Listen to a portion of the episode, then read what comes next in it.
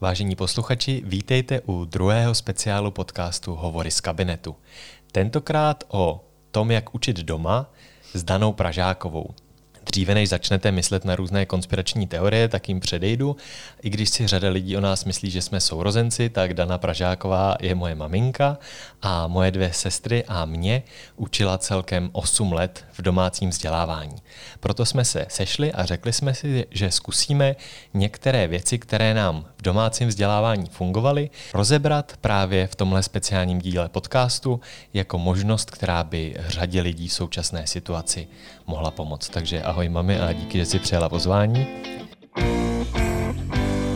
Ahoj Daníku, zdravím posluchače a vážím si toho, že jsi se se mnou pustil do takového projektu.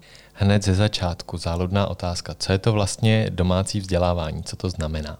Domácí vzdělávání je vlastně systém vzdělávání dětí, kdy děti nenavštěvují běžně školu a vzdělávají se mimo takovou tu klasickou budovu školy. V dnešní době hlavně domácí vzdělávání už eh, možná není to, co bylo za nás, když třeba ty si začínal, to už je vlastně skoro 20 let tak eh, tehdy většinou vzdělávali rodiče své děti opravdu doma. Dneska domácí vzdělávání nebo individuální vzdělávání, tak jak je upraveno zákonem, tak má už mnoho různých podob. Ale to, co jsem provozovala já a třeba moje kamarádky, tak to opravdu byl v Americe říká homeschooling. Než jsme začali natáčet, tak jsme došli k tomu, že je vlastně velký rozdíl mezi domácím vzděláváním a školou doma což je možná první téma, které bychom tu mohli takhle spolu otevřít. Jaký je v tom rozdíl a co to vlastně znamená?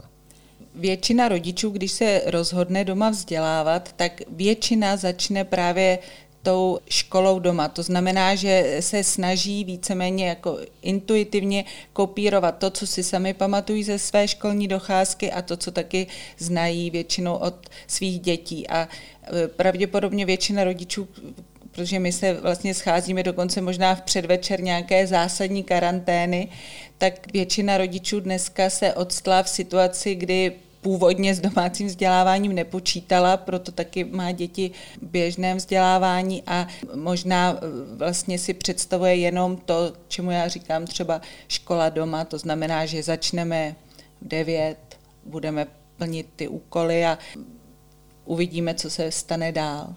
A na druhou stranu to domácí vzdělávání pak vlastně znamená co? To je opravdu otázka vývoje. Já bych to demonstrovala na takové jedné historce. Když jsem vzdělávala tvé sestry, ty už si byl tehdy na, na gymnáziu, tak jeden časopis požádal o rozhovor a o fotografickou reportáž od nás z domácnosti.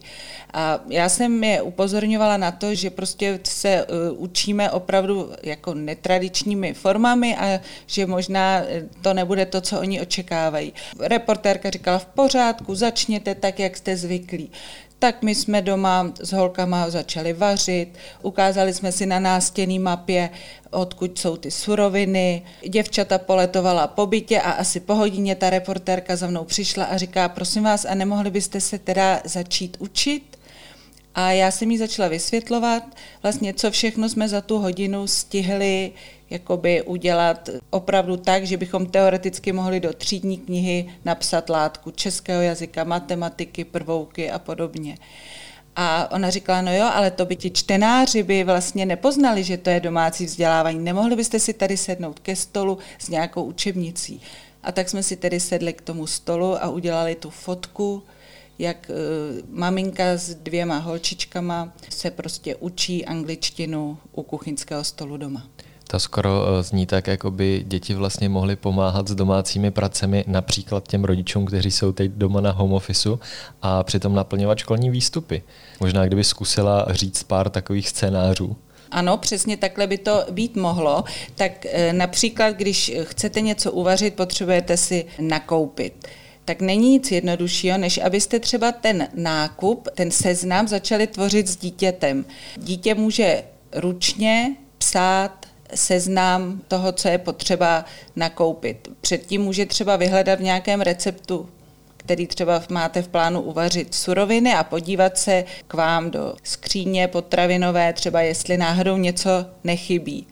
S tím taky souvisí, recept je třeba koncipován pro čtyři osoby, ale vy jste doma třeba jenom dva, nebo jste doma tři, nebo budete vařit třeba na dva dny, čili potřebujete nějakým způsobem i přepočítat ten recept tak se vlastně nabízí i taková možnost. V tu chvíli je možná jedno, jestli je vaše dítě třeba ve třetí třídě a rozhodně nic neví o trojčlence, protože když vlastně to s ním budete dělat tou praktickou jakoby formou, tak dost, aspoň u nás v rodině to tak fungovalo, že jsme velmi často probrali vlastně nějaké téma, které bylo třeba i o několik let jinde, než se běžně učí, ale tím, že to bylo v tom reálném kontextu běžného života, tak to často je dětem srozumitelné. Takže je to třeba pomoc s nákupem a se spočítáním, jak se mění suroviny u receptu? Ano, ale jak jsem říkala, i ten nákup prostě rukou zapsat. Protože zase děti nemají tolik příležitost jako psát prostě něco jakoby užitečného, nějaký výstup, který bude potřeba. To samé může být, třeba chcete vyprat, a používáte odměrku, kterou odměřujete prášek na praní, takže vlastně je ideální se s dítětem na to podívat, jak ta odměrka vypadá, co to jsou třeba ty mililitry, jak to vypadá, když do té odměrky dáte ten prášek a jak pak třeba by to vypadalo, když do něj dáte vodu, kolik to je třeba 100 mililitrů. Zase jste v takovém tom reálném běžném kontextu, možná úplně nenaplňujete přesně to, co má u mě třeba váš druhák nebo třeťák, ale je vysoká pravděpodobnost, že to děcko si to odnese do těch dalších let. Když jsme se bavili o tom psaní, tak při přípravě na rozhovor s chodou okolností, kdy jsme pleli záhonu na chatě, eh, tak přišlo téma napsat třeba někomu dopis. Ano, to byla taky věc, kterou jsme vlastně s děvčaty hodně často používali. Samozřejmě teď už se tolik třeba pohledy nebo dopisy papírový nepíšou, ale zrovna v době, kdy možná třeba nemůžeme jet nebo nebudeme moci třeba za svojí babičkou někam daleko, protože budeme všichni v karanténě, tak se nabízí ideální příležitost znovu vlastně oprášit tenhle ten pěkný zvyk. A dítě si může ten dopis, ono není tak jednoduché vlastně sformulovat dopis, popřemýšlet, o čem té babičce bude psát. Potom třeba je dobrý, aby to dítě pokud možno ten dopis napsalo bez nějakých větších hrubek, takže je ideální, když se rodiče pak začnou i bavit podle toho samozřejmě, v jakém ročníku to dítě je, tak jestli se baví aspoň o psaní třeba tvrdých měkkých soulásek, nebo do, e, zabrousíte i do vyjmenovaných slov, nebo, nebo i dál tohle všechno se vlastně je to psaní v reálném, reálném kontextu a navíc to má užitek, protože tím vlastně to dítě potěší i někoho dalšího. Takže to není jenom vyplňování pravopisných cvičení, kterých mimochodem dneska pro běžné procvičování nějaké té matematiky nebo pravopisu českého jazyka, tak toho je dneska plný internet, s tím není problém, ale vymýšlet takové úkoly, které vlastně nejsou úkoly, ale je to nějaká reálná činnost, která prostě přinese smysluplný obsah.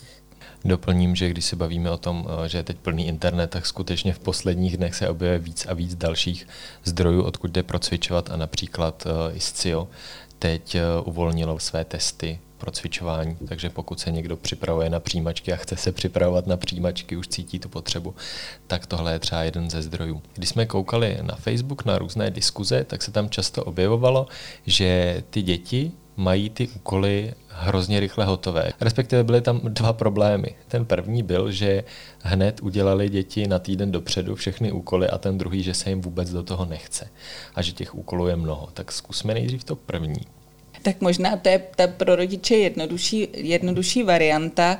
Ano, je to tak, přijdou na to postupně všichni rodiče, kte, kteří začnou své děti vzdělávat doma, tak postupně přijdou na to, že na co je potřeba ve škole pět dnů v týdnu, čtyři, pět hodin každý den, tak vlastně doma se zvládne za zlomek času a zbytek toho času je možno věnovat vlastně úplně jako jiným způsobům a říkám záměrně vzdělávání a ne výuky. Jako příklad třeba tvoje mladší sestra, protože všechno odkoukala od svých starších sourozenců, tak když vlastně nastupovala do první třídy, tak už úplně automaticky, aniž bych já musela, jak se říká, hnout prstem, tak ona už eh, vlastně zvládla bravurně látku prvního ročníku a během toho prvního ročníku dělala ten jakoby druhý ročník a to jí zabralo třeba 15-20 minut denně a zbytek eh, času se vlastně věnovala úplně jiným aktivitám, které možná pro diváka, který se by na to eh, bez kontextu díval, tak ani v tom to vzdělávání nevidí. Takže je běžná praxe, že rodiče přijdou na to, že vlastně děti ta cvičení nebo ty úkoly udělají rychleji. A když bychom z toho měli udělat nějaký tip pro rodiče, co je teď doma se svými dětmi na home officeu, pracuje, zároveň potřebuje pracovat na těch svých věcech, zároveň cítí tu zodpovědnost za to vzdělávání svého dítěte, má nějaké úkoly. Jak k tomu může takhle přistoupit v tomhle kontextu? Tak je to vlastně o tom, jak má ta rodina, jak vlastně fungovala doposavat. Pokud vlastně rodiče eh, učili děti, vedli děti k nějakým pravidlům a ty děti jsou zvyklé na tom, že třeba platí domluvy, tak i v téhle chvíli je možné se s dítětem jakoby domluvit. Třeba, podívej, teď se ti budu hodinu věnovat a potom potřebuju vyřídit tady třeba ty maily, potřebuju vyřídit telefonáty, takže ty prosím, budeš si buď hrát, nebo si budeš číst, nebo budeš pracovat samostatně a hned potom se ti zase budu věnovat.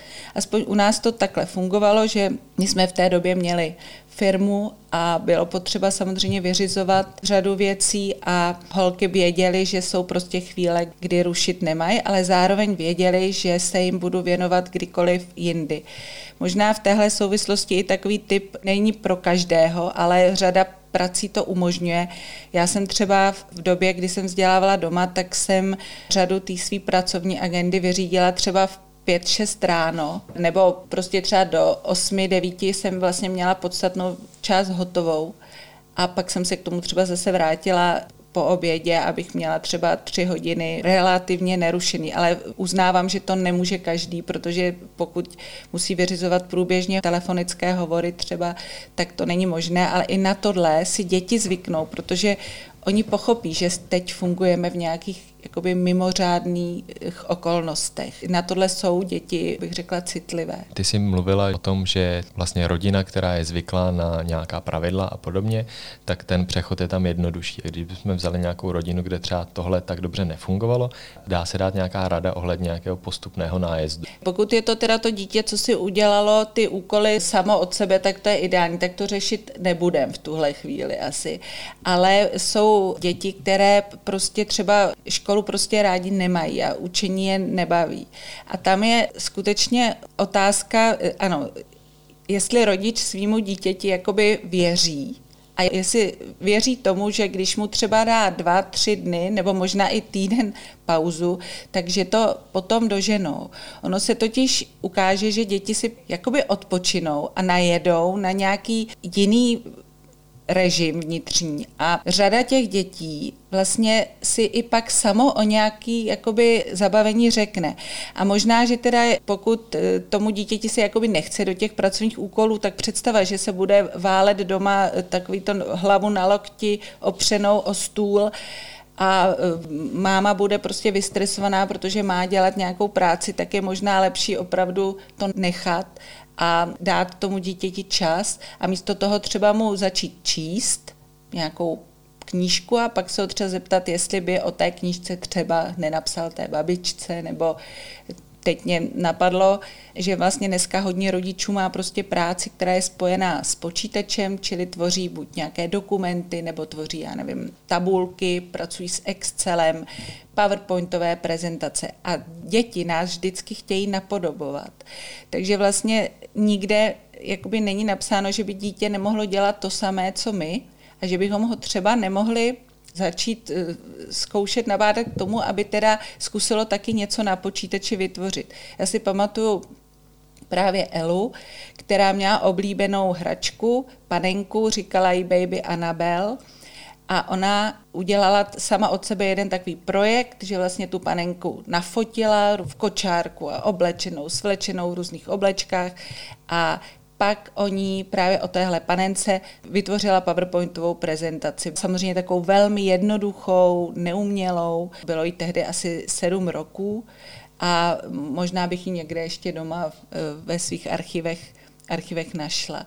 takže děti rádi prostě napodobují rodiče a zrovna tak můžou třeba pracovat i třeba jed, z jednoduše samozřejmě s Excelem, velmi jednoduše, nebo něco napsat na Wordu. A v té chvíli mi to připomíná vlastně psaní všemi deseti, možná si Dané pamatuješ.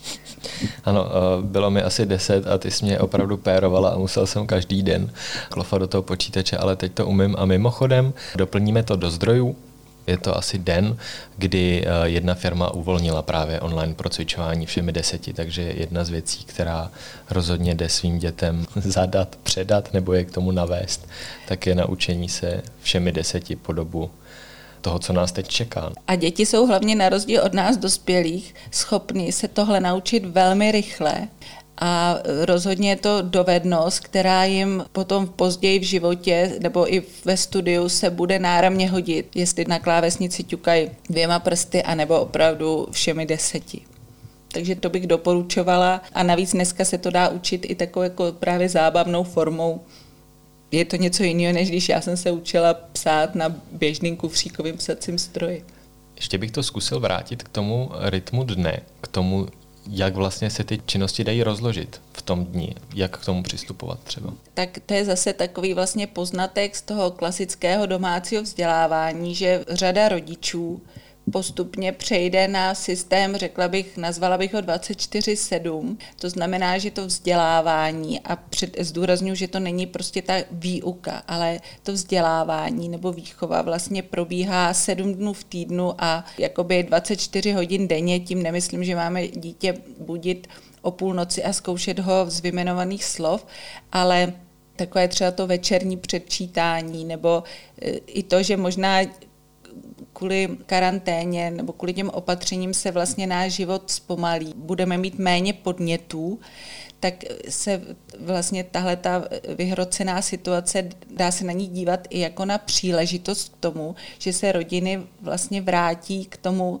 co dřív bývalo, že si třeba si zahráli večer deskové hry a mimochodem deskové hry je ideální příležitost, jak vlastně se vzdělávat. A nemluvím jenom o monopolech, jsou i řada jako jednoduchých her, kde se třeba učí, vlastně děti pracují s, geometrií, s 2D představivostí, jo, musí nějaké obrazce v hlavě si modelovat, převracet. To všechno se jim pak zúročí dál, pak ve škole zpět.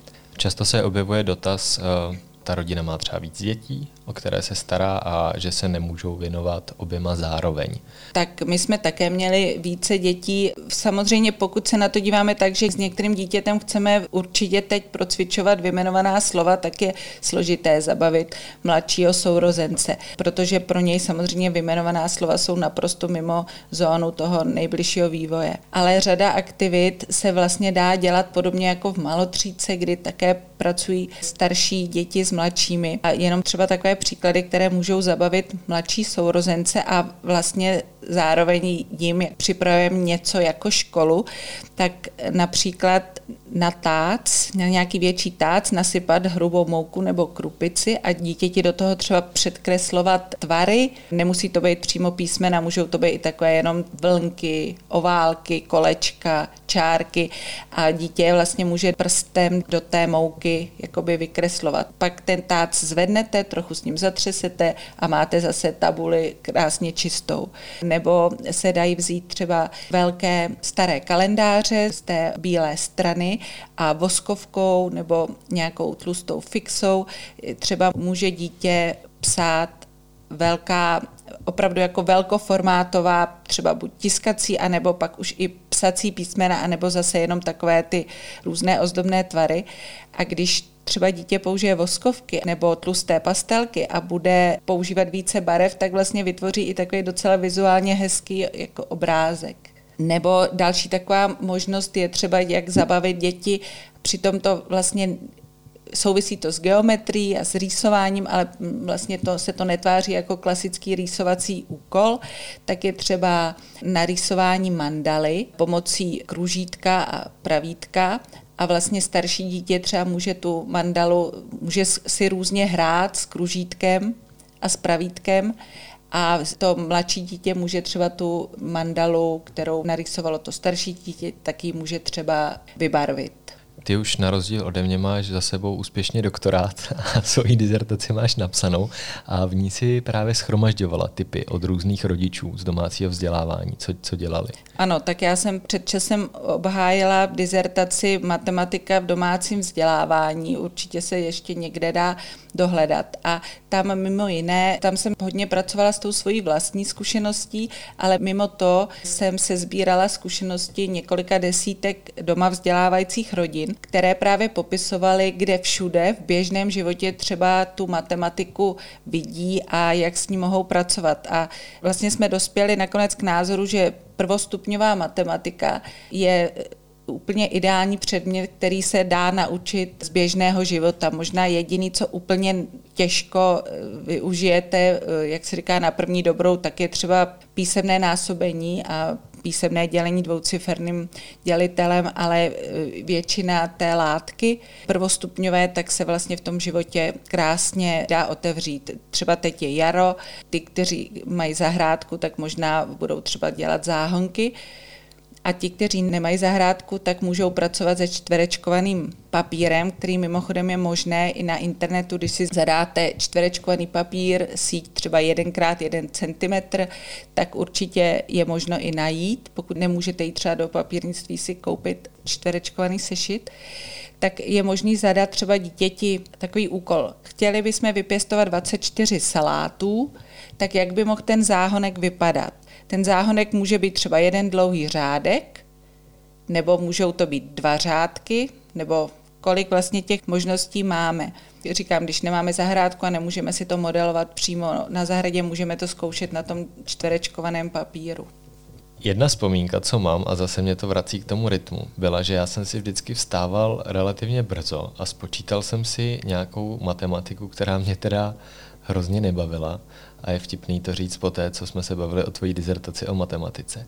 A pak jsem třeba dopoledne koukal na dokumenty nebo něco takového, což by vlastně na první dobrou přesně si člověk řekl, aha, tak on jako v té domácí škole vlastně jako koukal na televizi. Ale že to rozvíjelo ty další předměty. No, je pravda, že ty jsi ne, nekoukal jenom na dokumenty, ty jsi spoustu času trávil mimo jiné tím, že jsi si stavil z lega a vytvářel si takový, já už teď nevím, jestli to byly filmečky nebo jenom fotky a takový jako komiksy nebo historky s, s Lego panáčkama. To si vybavil a pak si ustavičně ležel v nějakých knihách. Vím, že jsme tehdy eh, oteví eh, nějakou starověk, i když jsi byl na prvním stupni, tak že, že prostě si měl čas a energii vlastně na to rozvíjet úplně jiné zájmy. Co se týče dokumentárních filmů, tam by bylo ideální, aby aspoň po očku máma nebo táta, který jsou s dítětem doma, tak aby aspoň sledovali, co v tom dokumentu je, aby mohli na to, co to dítě vidí, navázat třeba my jsme s tím až takový problém neměli. Tam to většinou bylo tak, že holky i ty, vy jste se nás ustavičně ptali. Takže vy jste pořád pokládali otázky, ale některé děti třeba na to takhle nejsou zvyklí, tak musí někdy asi rodiče je začít postrkovat. Zrovna tak jste nám kladli spoustu otázek, když jsme vám četli, a my jsme vám četli hodně. Já si třeba pamatuju, že když holky určitě jim nebylo ani jedný deset let, no možná třeba ty mi osm a Ele šest nebo pět,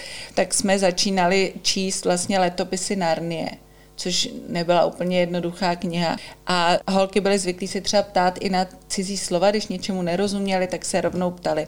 Pokud se dítě nezeptá, tak je dobrý, když se pak třeba my zeptáme. Si teď vzpomínám, že jsem četla našemu dalšímu příbuznímu Tondovi, že jsem četla knihu Hoši od Bobří řeky a tam ve Foglarovi se používají výrazy, které už dnešní děti třeba nemusí pro ně být běžné. Takže jsem se ho občas zeptala, jestli ví, co to je, jestli si to umí představit. A to všechno lze považovat za vzdělávání.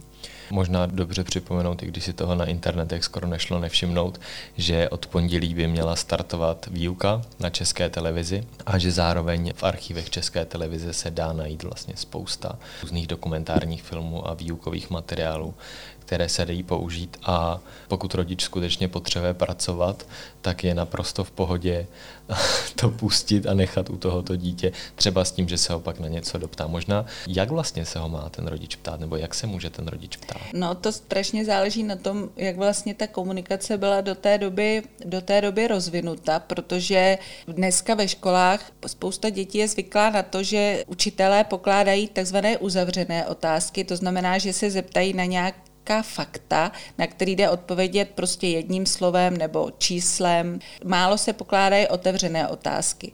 Otevřená otázka je třeba, co tě zaujalo, co tě překvapilo, nebo o čem by si se třeba chtěl dozvědět víc. Ale předesílám, že k těm otázkám vlastně dítě jakoby musí trochu dospět, protože pokud je do, do dneška nedostávalo, tak může být zaskočeno.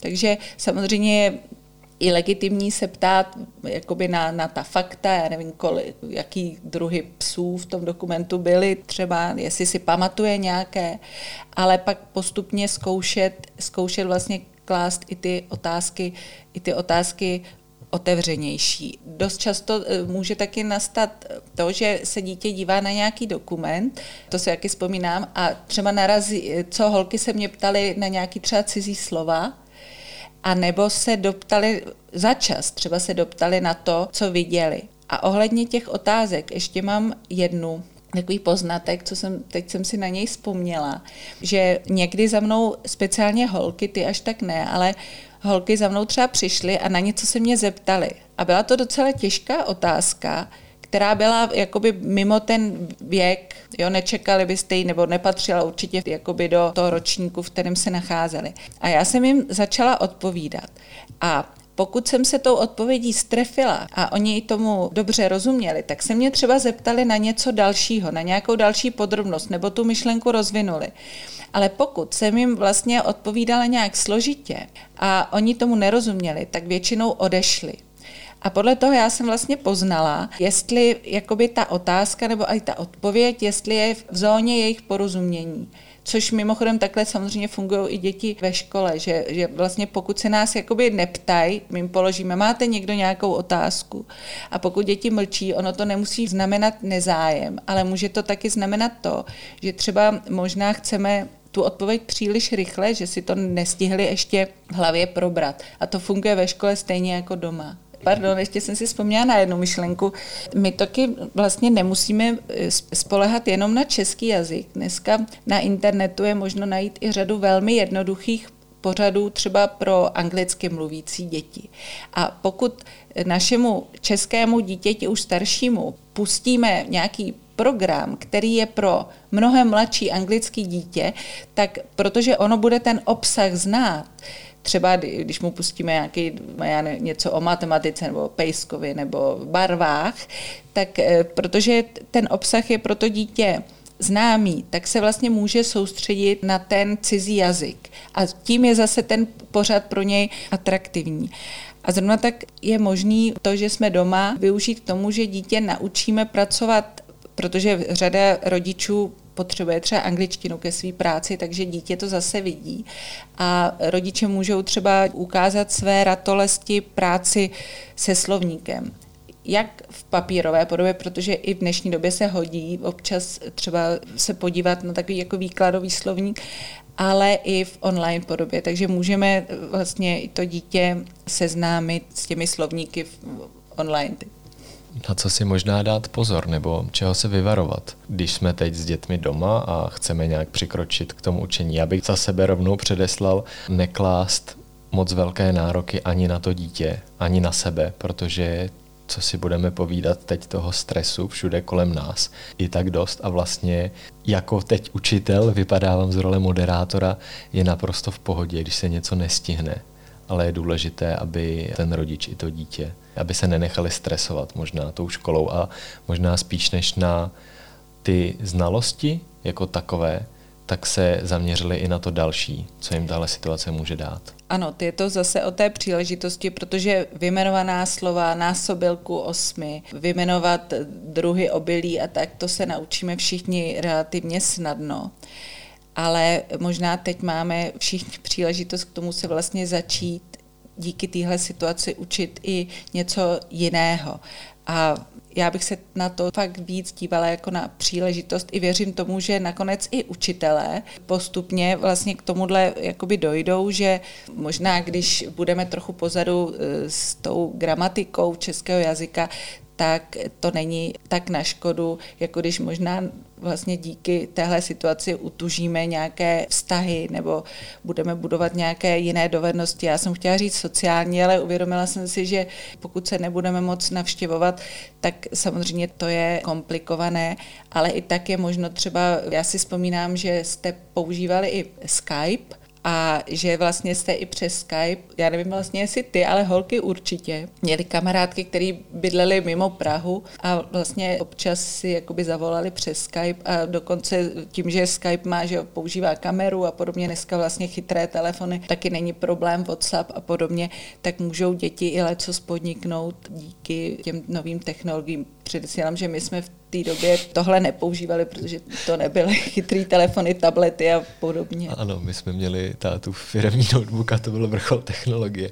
Každopádně jsme si dotkli smartphonu a ty nám vlastně teď už jenom třeba tím, že tam mají v sobě foťák, mohou zase, pokud ten rodič chce a pokud chce to dítě navést na nějaké další vzdělávání, tak nám můžou hodně pomoct. Mě teď hned napadá pokus udělat časozběr s pokojovými rostlinami, kde vlastně se dá krásně ukázat jak se mění v průběhu dne jejich orientace a podobně. Jsou třeba nějaké další takovéhle věci, které nám ty technologie teď můžou, můžou dát. Nebo je jich spousta, ale jo, co tě napadá? Já ještě k těm rostlinám vlastně ano, protože pokud nebudeme moc chodit příliš ven, potřebujeme trochu i té přírody, tak třeba koupit semínka řeřichy, například, která se zrovna dá naklíčit a vyroste i na navlhčené vatě.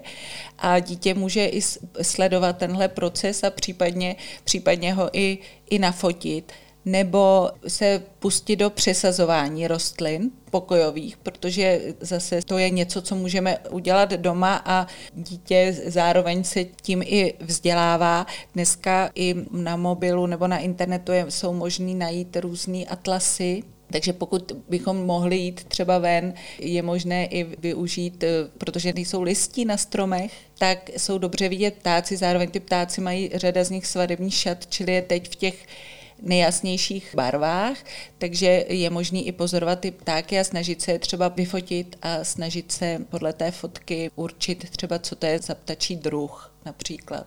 Potom mě napadá možná začít nějakým muzicírováním. To samozřejmě pokud nemáme doma hudební nástroj, tak je to jakoby složitější, ale nic nám nebrání vyzkoušet aspoň třeba dvě vařečky nebo klepat na hrnec, do rytmu a k tomu zase na mobilu je možno využít třeba metronom a pracovat tak s rytmem. Mimochodem rytmus využijete třeba i k výuce zlomků.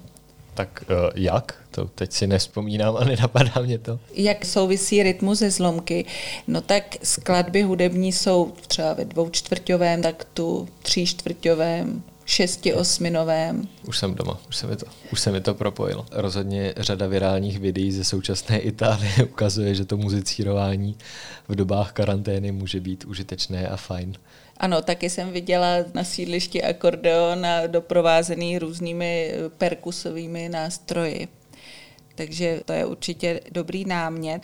No ještě mě napadly takové hry, většina dětí má doma třeba kostky nebo Lego třeba, tak zkoušet třeba obvod, učit děti pojem obvodu nebo obsahu pomocí buď dělání třeba ohrádek pro morčata. Vím, že to bylo strašně oblíbená aktivita, že holky ustavičně vytvářely nějaké ohrádky pro křečky a morčata a nebo vyplňování plochy pomocí Lego kostiček, protože taková ta kostička 2x2 je přibližně ten 1 cm čtvereční, takže může být zajímavá aktivita.